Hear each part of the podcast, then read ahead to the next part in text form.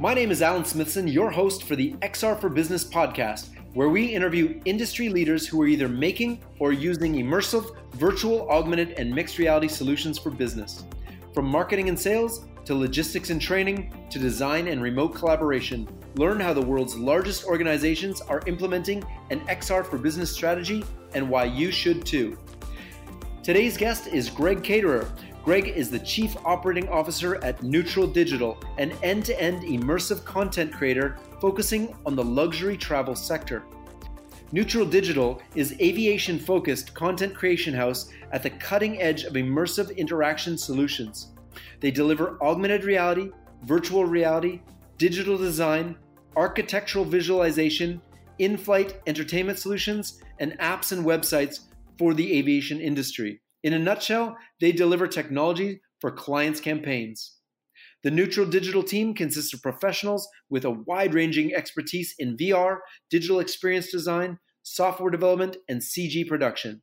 Neutral Digital can be found at Neutral Digital, so it's N E U T R A L dot digital, D I G I T A L. Welcome to the show, Greg. Thank you very much, Alan. Thanks for having me on the show. My absolute pleasure. I'm really excited to learn about the stuff you're doing. I've seen some of the videos, I've seen what you guys are doing. Holy crap, it's really, really awesome the stuff you're doing. Thank you. Yeah, it is. We're certainly very proud of all the work that we've been uh, that we've been doing, particularly since specialising in the aviation sector and then obviously more broadly the, the travel sector as well. Um, we we feel as though we we get the chance to educate an industry as well as uh, creating and selling a product um, and really sort of helping to define exactly how this niche can use extended reality and particularly virtual reality technology. So yeah, we're very proud of what we do. So okay, let's get right into this because I, think you know one of the things that blew me away was the photorealism that you guys have created of 3D models and kind of virtual environments of being in an airplane. And maybe explain, you know, if you can speak to brands that are using this. If you can't, that's fine. But speak to kind of what it is you're building and why that's important. And you know, let's kind of unpack this because if you're somebody who's who's in the aviation world, this is a technology that can be used right across your enterprise from pre-visualization, marketing, sales, training, remote assistance, remote collaboration.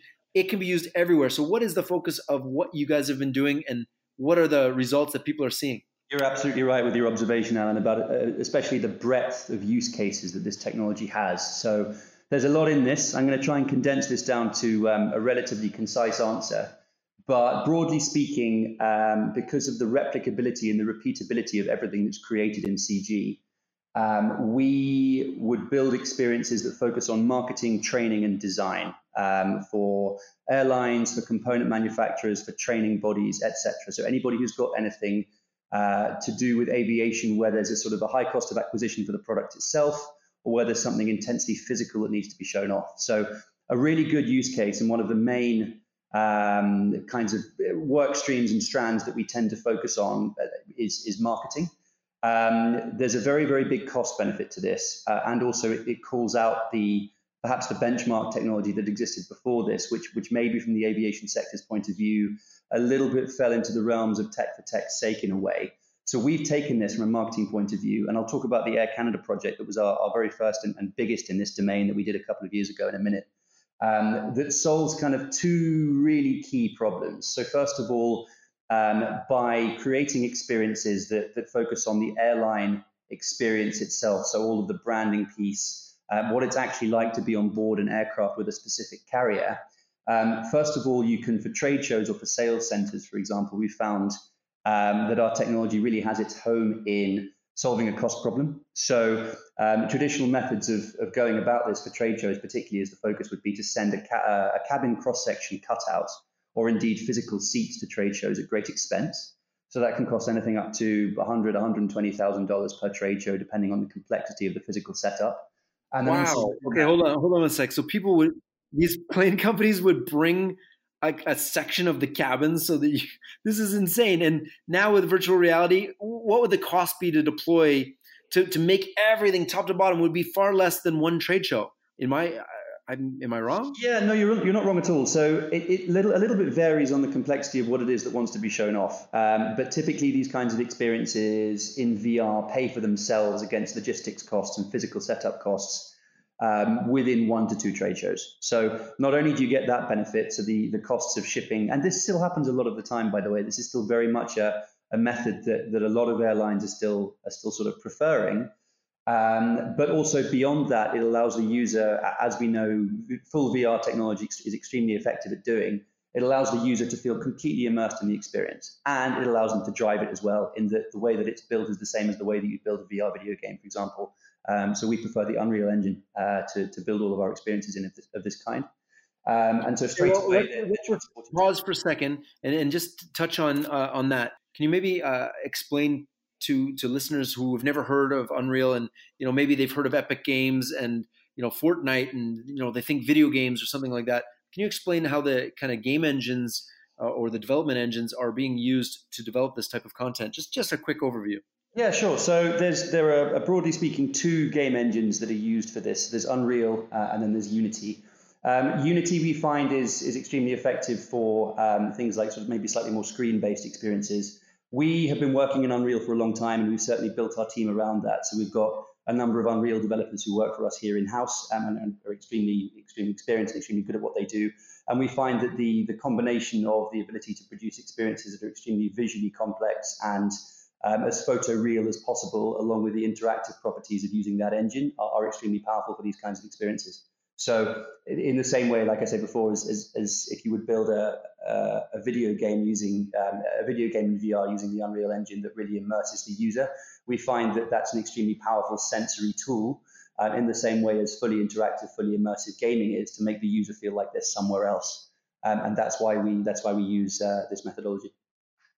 Wonderful. Is there a cost difference between using uh, Unity versus Unreal, or even you know uh, maybe uh, finding developers that are, are good for each of them? Is that you know is that a challenge for for different ones? As i know uh, the the ceo of, of unity had mentioned at one point that about 70% of all virtual and augmented reality was built on unity. And then uh, somewhere else i read a stat that 70% of all the money is made on unreal. So is there you know, i didn't i didn't i didn't realize that i mean i think um I think industry generally is still sort of getting used to this a little bit because perhaps using this means of building these experiences is still relatively new from a B2B point of view.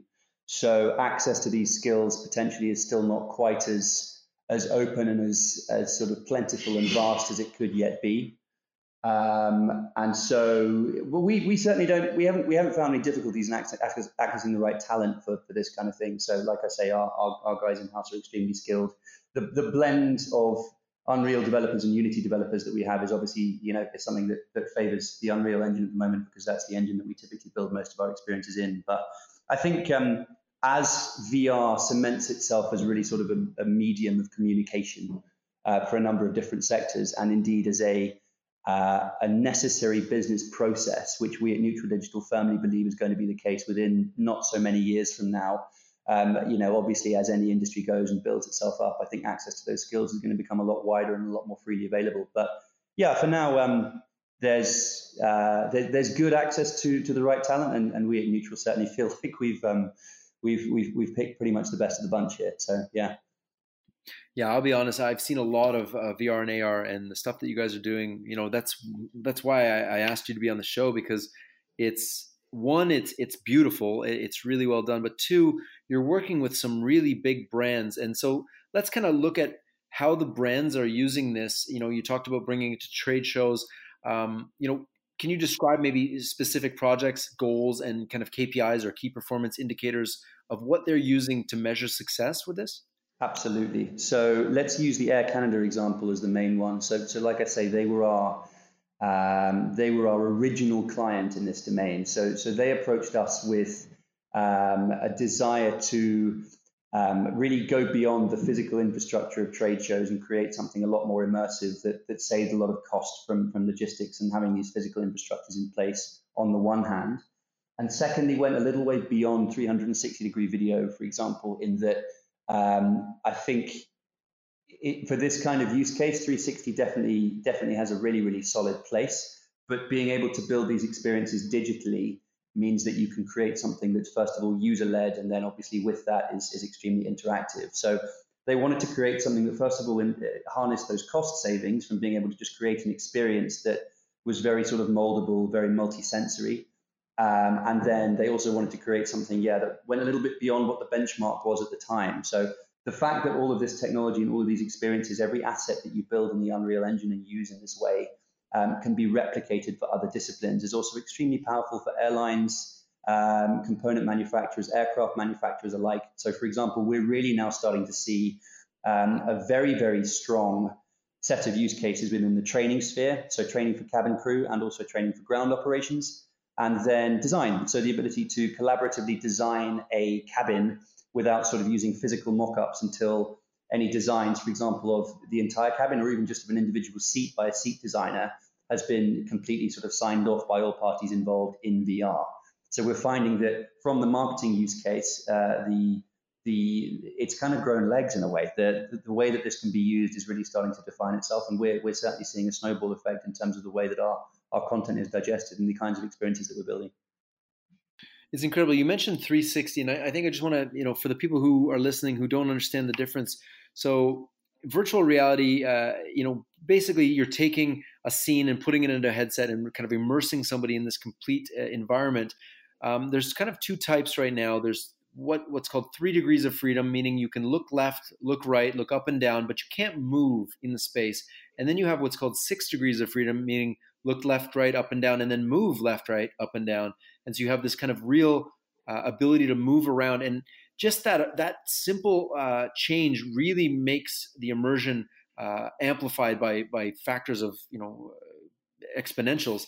And then adding controllers, you know, or your, the ability to reach out and interact with things, you know, maybe turn on the TV or touch something, that just adds a whole new layer. And when people are in virtual reality and they're able to interact with the world around them, it's as much a memory as a real memory of doing something. You know, I remember one of my first experiences, I went into a human heart and I actually walked around inside a human heart. And I will, for the rest of my life, never forget that. I, I feel like I walked in a human heart very much the way that you guys are making people feel like they're sitting in a, a beautiful uh, first class lounge of an air, airline.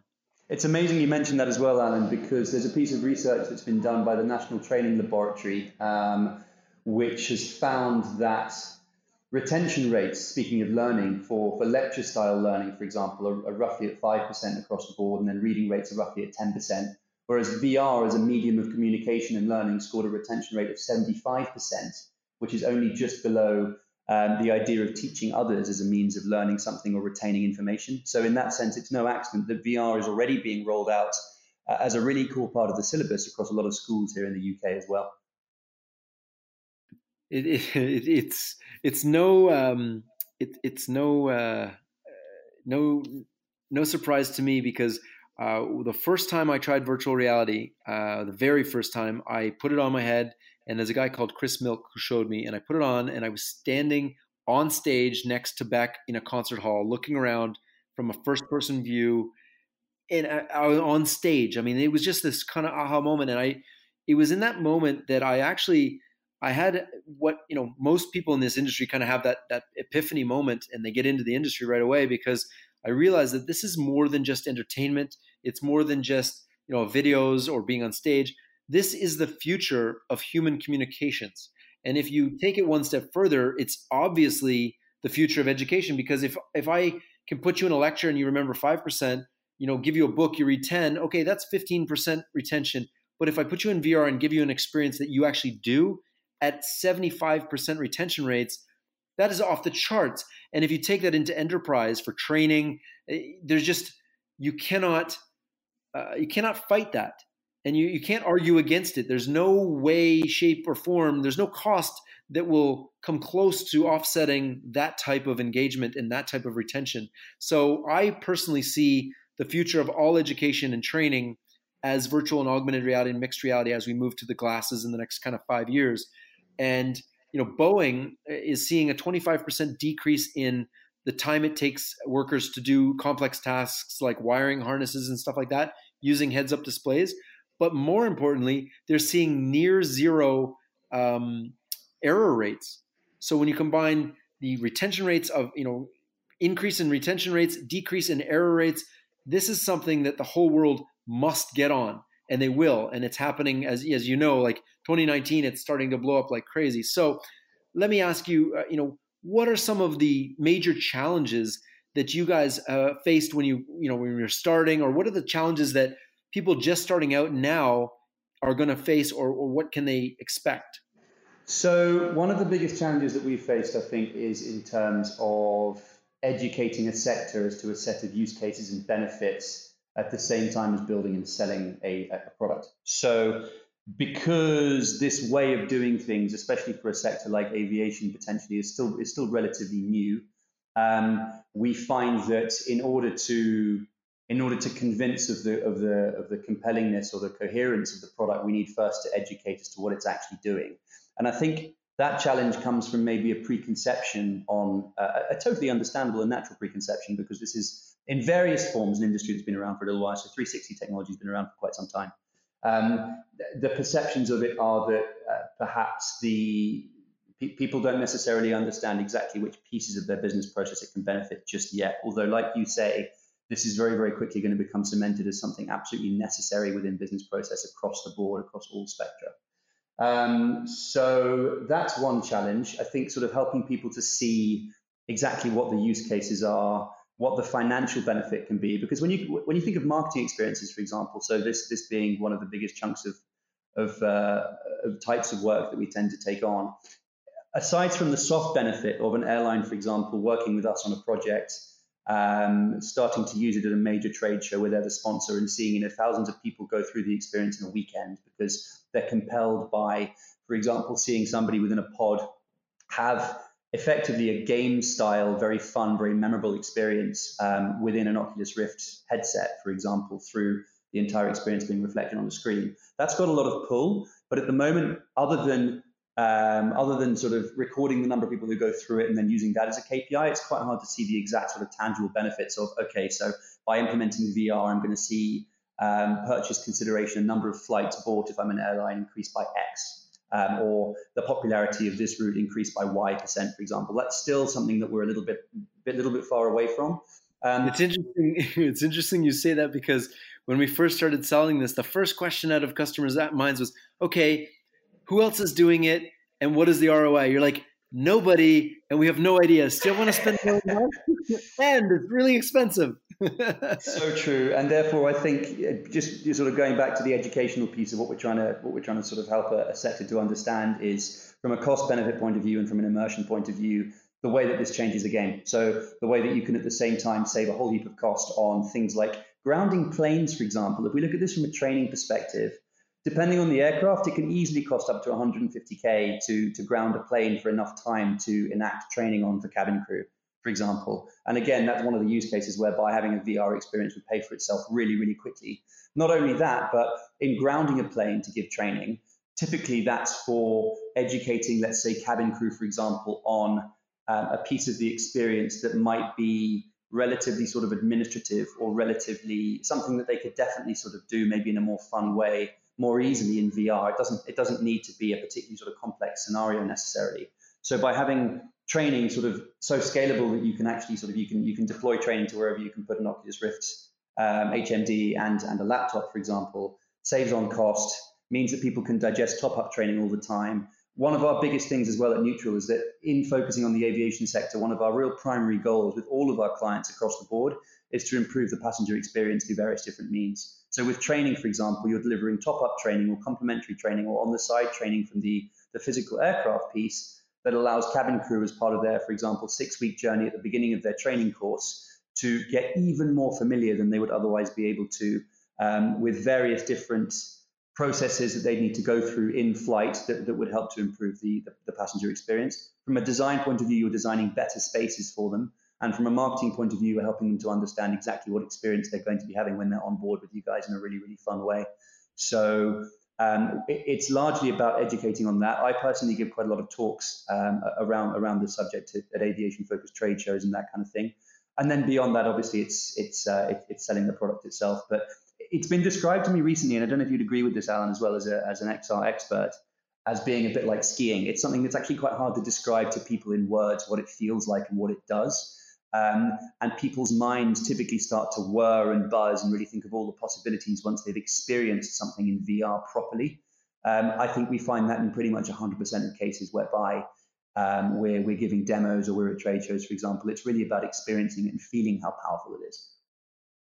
No, I, I couldn't agree more. Um, you know, I, I think one of the things that you just you touched on a second ago that really kind of made me think, wow, this is amazing. Is that you're using these so you, you've partnered with the airlines and you said here we're going to create this airline or this this experience for your marketing and your, your trade shows but that same experience we're going to alter slightly and use it for your training and that same experience can be used for training for you know uh, new employees can be tra- training for specific you know uh, parts of the airline so they don't have to recreate everything from scratch they just can add on to these modules and i think that's a really powerful thing, especially in technology where you can, it's very rare when you can take one asset and start reusing it across the enterprise. Oh, 100%. And that's also one of the benefits that we find of building these experiences in full CG over 360 is that you've got the ability to stack on top, um, take away, uh, change, chop and change as you go. Whereas with a 360 experience, for example, uh, you know, again, not not wanting to by any means dumb down the benefits that they have and how fun they can be, of course. But one thing you do miss out on is the fact that if you want to change anything, clearly it's it's video based, so you need to start again. You need to go right back to the beginning. Um, so we find, for example, that working with a lot of clients, as soon as they need to do anything from uh, there's been an amenity kit update in a certain class on board, for example, that's an individual asset that in itself can be changed enormously easy and then just um, re-aggregated into the experience in, in, that way. So the ease of being able to keep current with with what exactly it is that um, that anybody um, deploying these kinds of experiences wants to show is, is incredibly powerful. And yes, like you say, the ability to replicate the use cases once you've got a base asset in your library in the form of an aircraft, for example, you can just as easily create a marketing experience on board a virtualized A350-1000 as you can a training one. It's very, very powerful indeed. It really is. So I know what's going to happen. People are going to ask questions like, you know, how, how many people, like, what, how, what does it take to build out something like this? When somebody calls you and they say, hey, we have a, a new airplane, we want to make a marketing experience, and you know, you say to them, okay, well, we're going to make this for you. How like how long is it going to take to for the you guys to build it? What are the costs surrounding this? Um, what are some of the things that you need from a customer to kind of get building on this? Good question. So the timelines for, let's say, for example, an experience that incorporates an exterior element where um, there's a specific aircraft involved and there's an inter- interactive outside piece, for example, maybe celebrating various liveries, um, and then maybe two or three classes on board with a very, very coherent storyboard. So I'll, I'll, touch on that again in a second as well. But we, we firmly believe that the storyboard holds paramount importance in the relevance of the experience and its ability to achieve a business goal. So I'd love to talk about that some more in a second too. Um, but to create an experience that kind of does that um, and shows off an entire, that really shows off the brand in the best possible way it takes about 12 to 16 weeks typically. In terms of cost, it, it's very variable. Um, and it would be i think yeah I, it, it's hard to put a specific cost on on any kind of experience. okay so what let what are some of the variables that uh, you know give us a range? So yeah. like you know is this like a you know quarter million to a million or a hundred thousand to half a million? Like what is the range? And then what are some of the variables that people need to think about you know uh, photorealism versus you know this ai driven avatars? Like what are some of the things that drive the costs uh, up Complexity of storyboard is probably one of the biggest things. So um, the the way you want the experience to pan out, so how gamified it is, for example. So we created something very very cool with Cathay Pacific last year, for example, um, to celebrate the arrival of the A350-1000 into their fleet and the opening of the new Hong Kong to Washington route, um, which again was launched at a really really cool trade show with them called um, called Wine and Dine in Hong Kong last October. Um, that got that has a gamified element in it, where, for example, the user gets to role play as a member of cabin crew, which makes them feel a whole lot closer to the brand. Really conveys the warmth of the Cathay brand and that kind of thing. That's a relatively complex experience.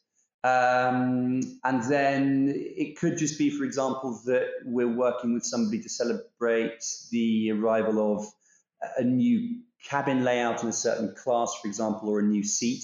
And those are the kinds of things that add variables in. The number of assets as well is, is obviously a, a pretty heavily influencing factor. And in terms of the cost ranges, um, if unhelpfully, Alan, it's pretty much any of the above that you just that you just mentioned uh, in, in terms of cost brackets, depending on the complexity of the experience itself. What, what so what do, would be the minimum entry point? So uh, my guess is, you know, and, and I don't know your business, but my guess is between 100 and 200,000 kind of would be the entry to do something like this? Yeah, I think an entry piece, for example, where you're looking at, um, at celebrating something pretty specific, would be to, towards the lower end of those two figures. Yeah, it would be more like around the 100k mark, for example, um, than, than it would the 200k mark. But um, I think on average, we tend to say that, for example, if you're creating a marketing experience with us that celebrates the same kinds of things that you would normally want to bring out at a trade show, and you want to do it in such a way as you're not, you know, making your, your visitors sit in, an, in a, just in a seat still with the trade show environment surrounding them, such that they can't really tell that they're meant to be on board an aircraft necessarily, then these kinds of things typically pay for themselves within one to two trade shows. Yeah, absolutely. And then also, um, you know, the, the ability to reuse assets, that's, you know, vital. So, yeah, exactly. So now here's something that I've not touched on with any other guest on the show.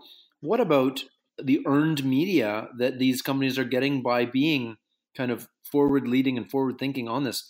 You know, some of the earned media that that some of these brands are getting far outweighs the cost of even developing this. So they spend a quarter million dollars and then they get ten million dollars in earned media. Uh, is that something you know in line with what you guys are seeing? Totally, hundred percent. So a, a, couple of examples against that. Um, Air, Air, Canada being the, the, the, most current one right now, um, there's, there's shortly to be an Epic Games case study um, on the experience uh, that, that they've built with us, um, or, or, maybe all of the experiences that they've built with us, for example, across the entire spectrum of aircraft with, with which we work with them. We work with them on three aircraft.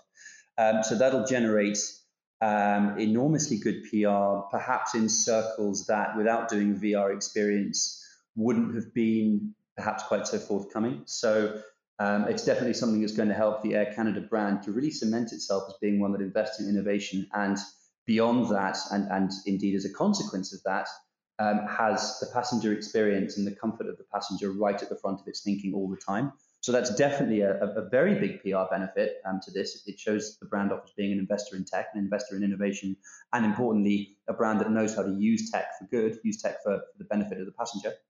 Um, with Cathay, for example, we um, at, at the Wine and Dine show where they where they released this this experience for the first time last year, whereby there were sort of prize giveaways around this as well. So you know, being able to win a place on that flight from Hong Kong to Washington, um, we really found that the the softer benefits of people being able to walk past a really cool stand, which was meant to be the, the sort of the front of an A350 1000 cut off um, with a glass panel at the back of it with the experiences going on inside and with a TV screen pointing outwards to attract more people into the queue. Um, it really got people's kind of creative juices flowing. It really got people feeling excited in the same way as they would do if they were going into a, a traditionally sort of B2C focused VR experience, perhaps to compare it to something along the lines of Secrets of the Empire, the Star Wars experience that I believe is currently in Toronto, actually. Um, so it's that kind of um, it's that kind of emotion that it's calling on, and that kind of PR value um, as as showing off the brand as being an investor in tech and and and a brand that's really sort of seeing this for the for the communication medium that it's going to be across the board very soon. They're showing themselves as real sort of early adopters, real innovators in this space, um, and that brings with it enormous PR value, of course. It's interesting that you say early adopters, and you know I think brands that are you know getting in now are still early adopters, but by the end of 2019, this is just going to be the way you do business.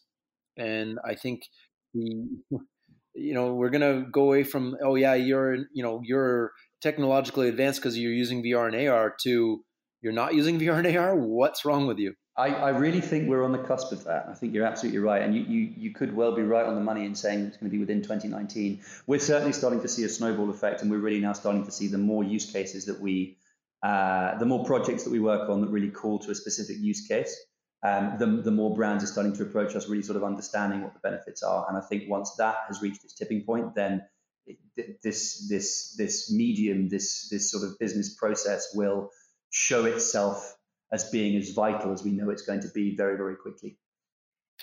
Well, I want to talk about one other thing that I saw that you guys are doing. Uh, it's not in VR, it's not in AR, it's actually in 3D on web. And what you've done is taken the same asset that you put people in VR on and brought it onto web in a 3D player environment so people can spin the plane around and look at the, the plane from different aspects. Tell, talk to us about kind of that type of idea of using this asset for a web-based experience or a mobile experience as well because yeah. it's not all about just having it on your on your face as, a headset at a trade show. This is something that can scale to their website and you know to millions and millions of people. And by the end of 2019 there will be over 2 billion smartphones that will be AR enabled.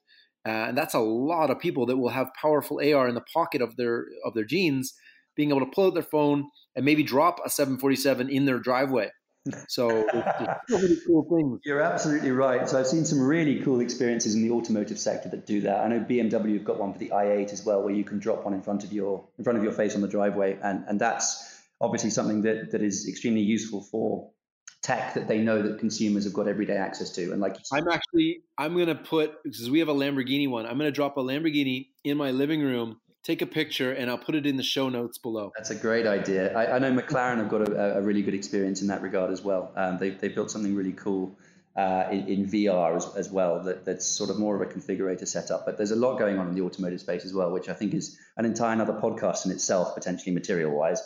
Um, but from a, an aviation point of view and these sort of complementary assets, these extra assets that you can get from the experience, you're absolutely right. I think whilst we're in a day and age where um, hardware such as the Oculus Rift, the, the upcoming Oculus Quest, for example, the HTC Vive, um, are much more um, much more sort of applicable pieces of hardware for businesses to buy and to use for trade show use cases, for example, whereby you've got a lot of footfall, people going through the same device.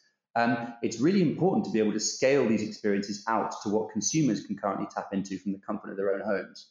So um, one of the beauties of having, uh, you know, both incredibly interactive and demonstrative experiences as well as incredible visuals.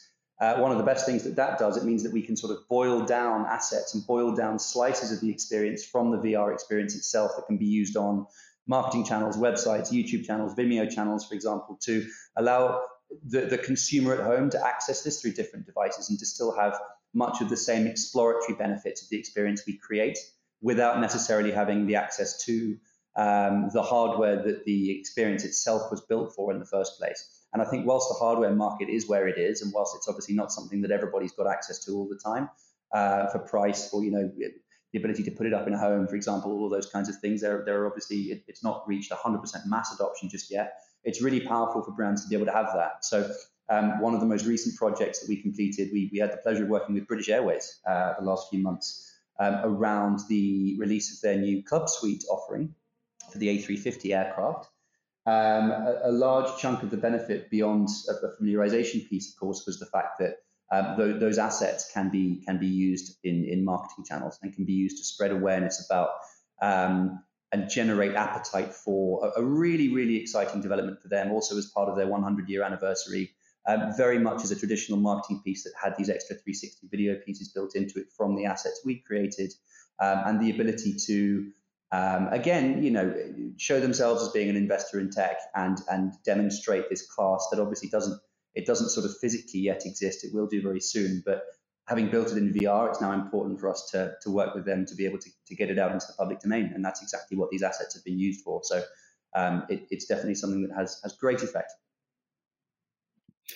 So moving, uh, you know, a little bit along, what I would ask you is, you know, what's one of the best XR experiences that you've ever had personally, and it can be you know within your company or you know outside. But what is kind of that thing that you know you did that was like wow, What was your wow moment? Uh, our head of VR, Sergio, who is um, who's who's got an, an, incredible amount of industry knowledge and been through an incredible number of experiences like this, would 100% agree with me on this.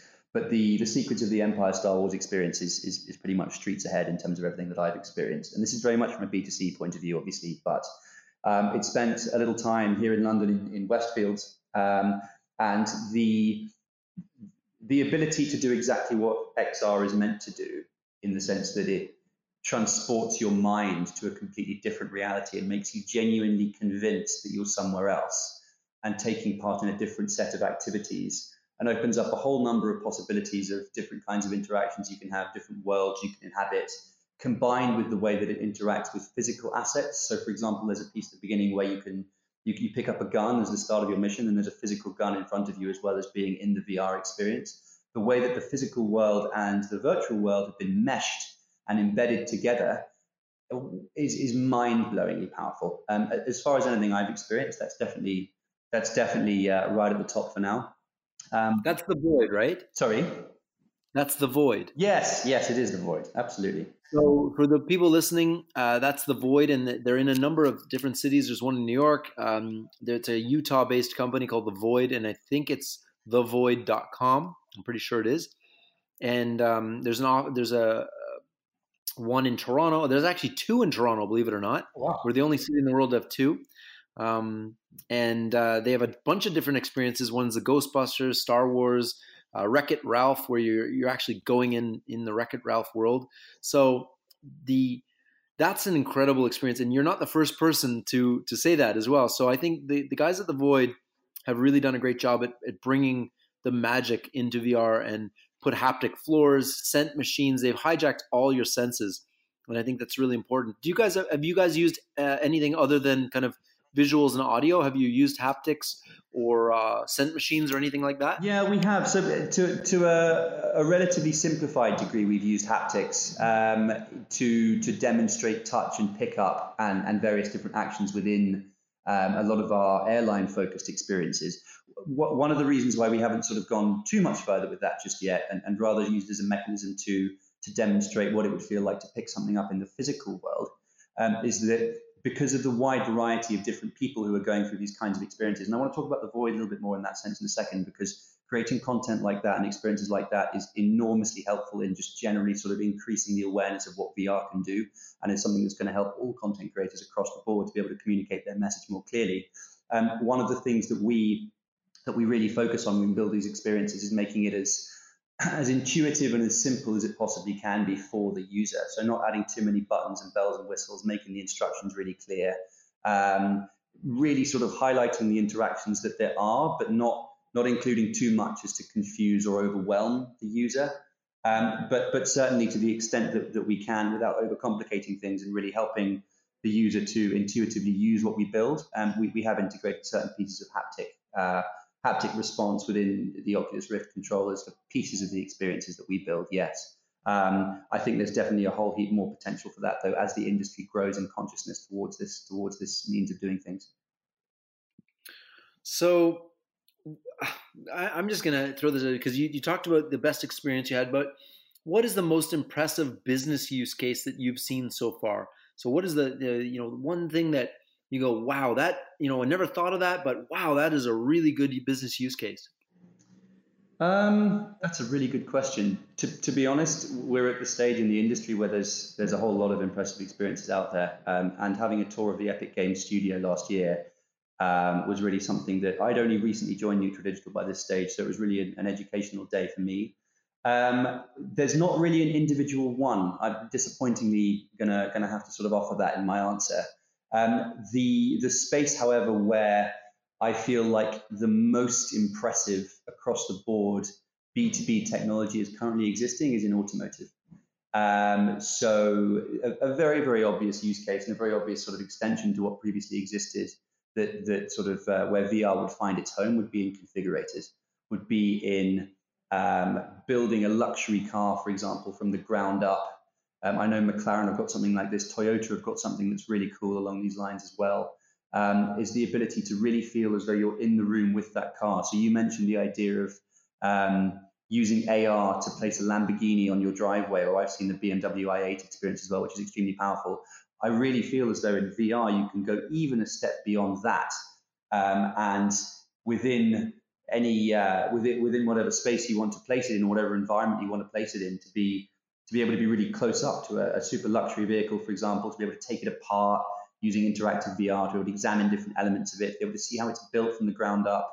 Um, I've seen experiences where you can sort of explode the car, if you will, out, so you can examine every single tiny detailed component um, of what makes up the the beautiful thing that you see in front of you, and then zoom it all back together and just sort of see how it meshes together and works as a system is is incredibly powerful. And I think a lot of the the most um, the most powerful B2B visuals, the most powerful means of really getting a market excited about a product. Um, a lot of that exists within automotive. It's it's a really really impressive space from a VR perspective right now. It's interesting you mentioned that because one of our previous guests on the show was Elizabeth Baron, who was the head of VR for Ford Motor Company in Detroit for the last 20 years. Amazing. Wow. And, uh, yeah, she has seen everything from you know cave systems to early VR headsets to multi-million dollar you know uh, experimental headsets. They even built um, one with magnetic tracking. But if you can imagine magnetic tracking, you can't have any metal. So they built an entire cockpit out of wood. Oh wow! So yeah, and so the great thing about the way VR is being used at Ford is they're actually using it for design first. So they'll bring the car in, they'll have design meetings, they'll you know look at different uh, aspects of the car real time, and then management uh, will come in in virtual reality from around the world and look at the vehicle from all angles, different lighting. Uh, they've got real time ray tracing, meaning the the lighting kind of bounces off the light, the pro, or bouncing off the car the right way. Um. They've got simulators where you can drive the cars. Um, and then, you know, that same asset that they're using for design, once that car is designed and approved by everybody and they know they're going to go to build with it, now you can take that and use it as a marketing asset. So they're doing the same thing you guys are doing with airlines, only with cars, and reusing those assets for marketing and, and you know sales distribution. And I think one of the coolest things that I saw was Jaguar was using VR to sell cars that were not even they wouldn't be ready for three years. that's insane. No, that that's that's absolutely the power of it. Um, the ability to generate appetite for something that otherwise you would only have sketches or words to be able to describe these things in. Um, bravo to, to Ford. That's a fantastic use case, and especially the ability to bring, like you say, upper management in from remote parts of the world and sort of co-design this thing, co-approve this thing before it's even been physically created, and then reuse that asset for various different uh, various different purposes.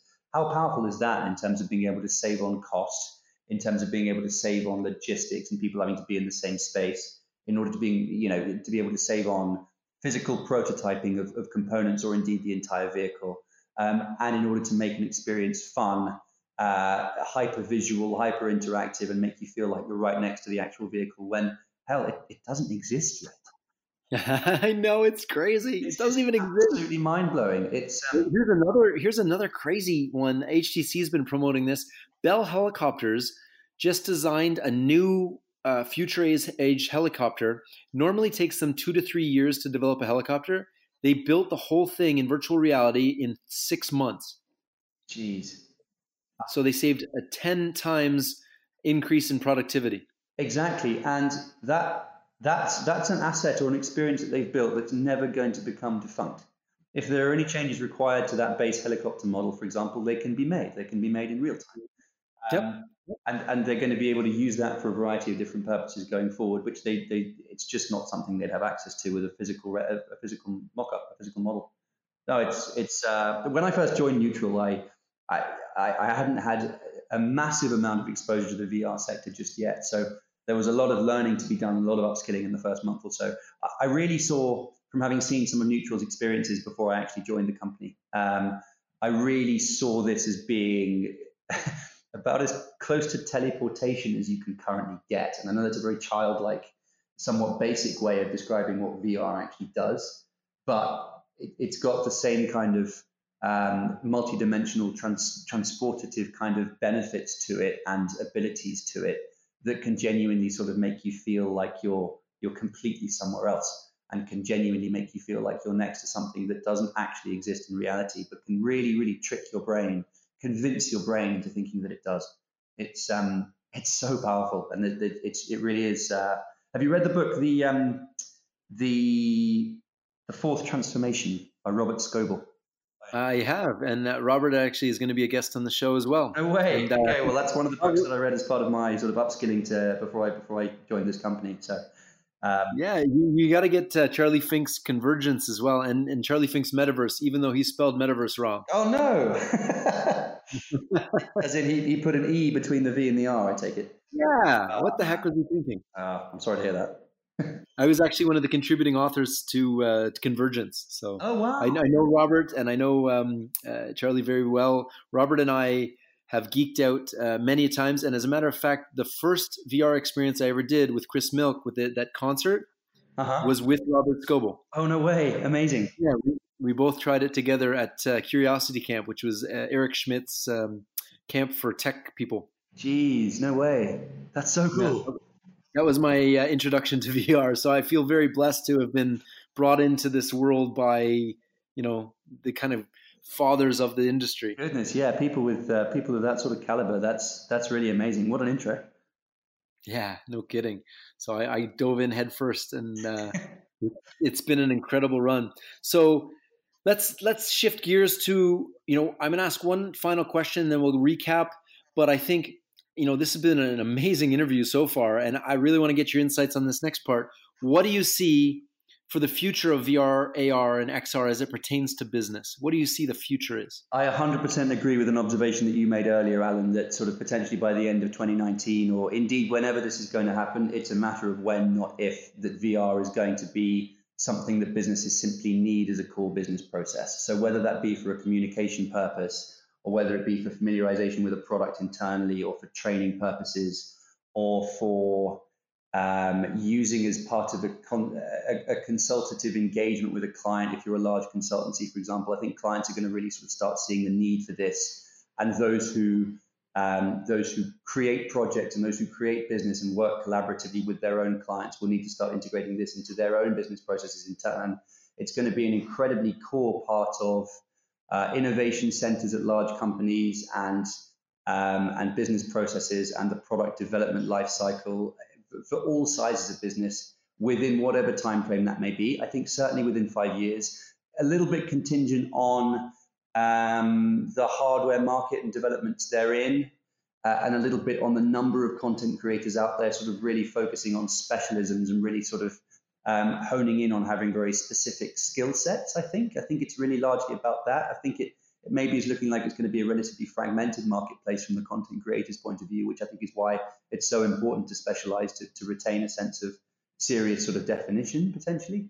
Um, although there are obviously lots of lots of agencies out there doing the, a, a, more generalist approach really really well. So perhaps I'm completely wrong with that. Um, but I think it's going to be something that within uh, within the not so distant future is going to be uh, an opportunity cost if you don't have it. it. It's going to be a much more sort of rare state of affairs that a company doesn't use VR, AR, uh, or, or, any of any of the extended realities or the mixed realities in some capacity for something. I know that that's a very sort of uh, a sweeping answer, but I very much passionately believe that um, this is this is indeed exactly as uh, Mr. Scoble describes it in his book that it's going to be um, the industry revolution that the smartphone was in, in so many ways. It, it's going to become uh, 100% necessary for business. I agree. And on that note, I mean, there's nothing left to say other than thank you so much. Um, I think educating while building and selling is, is really a key. And um, I want to thank you so much for taking the time. And I want to thank everybody for listening. This has been the XR for Business podcast with your host, Alan Smithson. This podcast was another amazing example of how XR technologies are revolutionizing business across every industry. You can learn more about Neutral Digital by visiting neutral, N E U T R A L dot digital, D I G I T A L, neutral dot digital. Thank you so much, and thanks, Greg. Thank you, Alan. It's been a pleasure.